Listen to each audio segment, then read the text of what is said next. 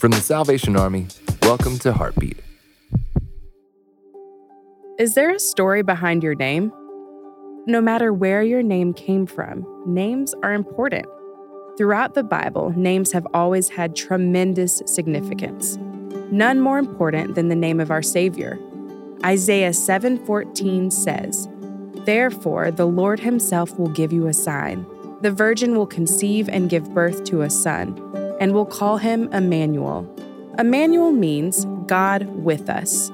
The very name of Jesus was a reminder that God wrapped himself in human flesh and became one of us so that he would die in our place.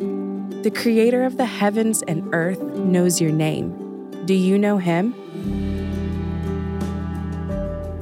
For more episodes of Heartbeat, visit salvationarmyradio.org.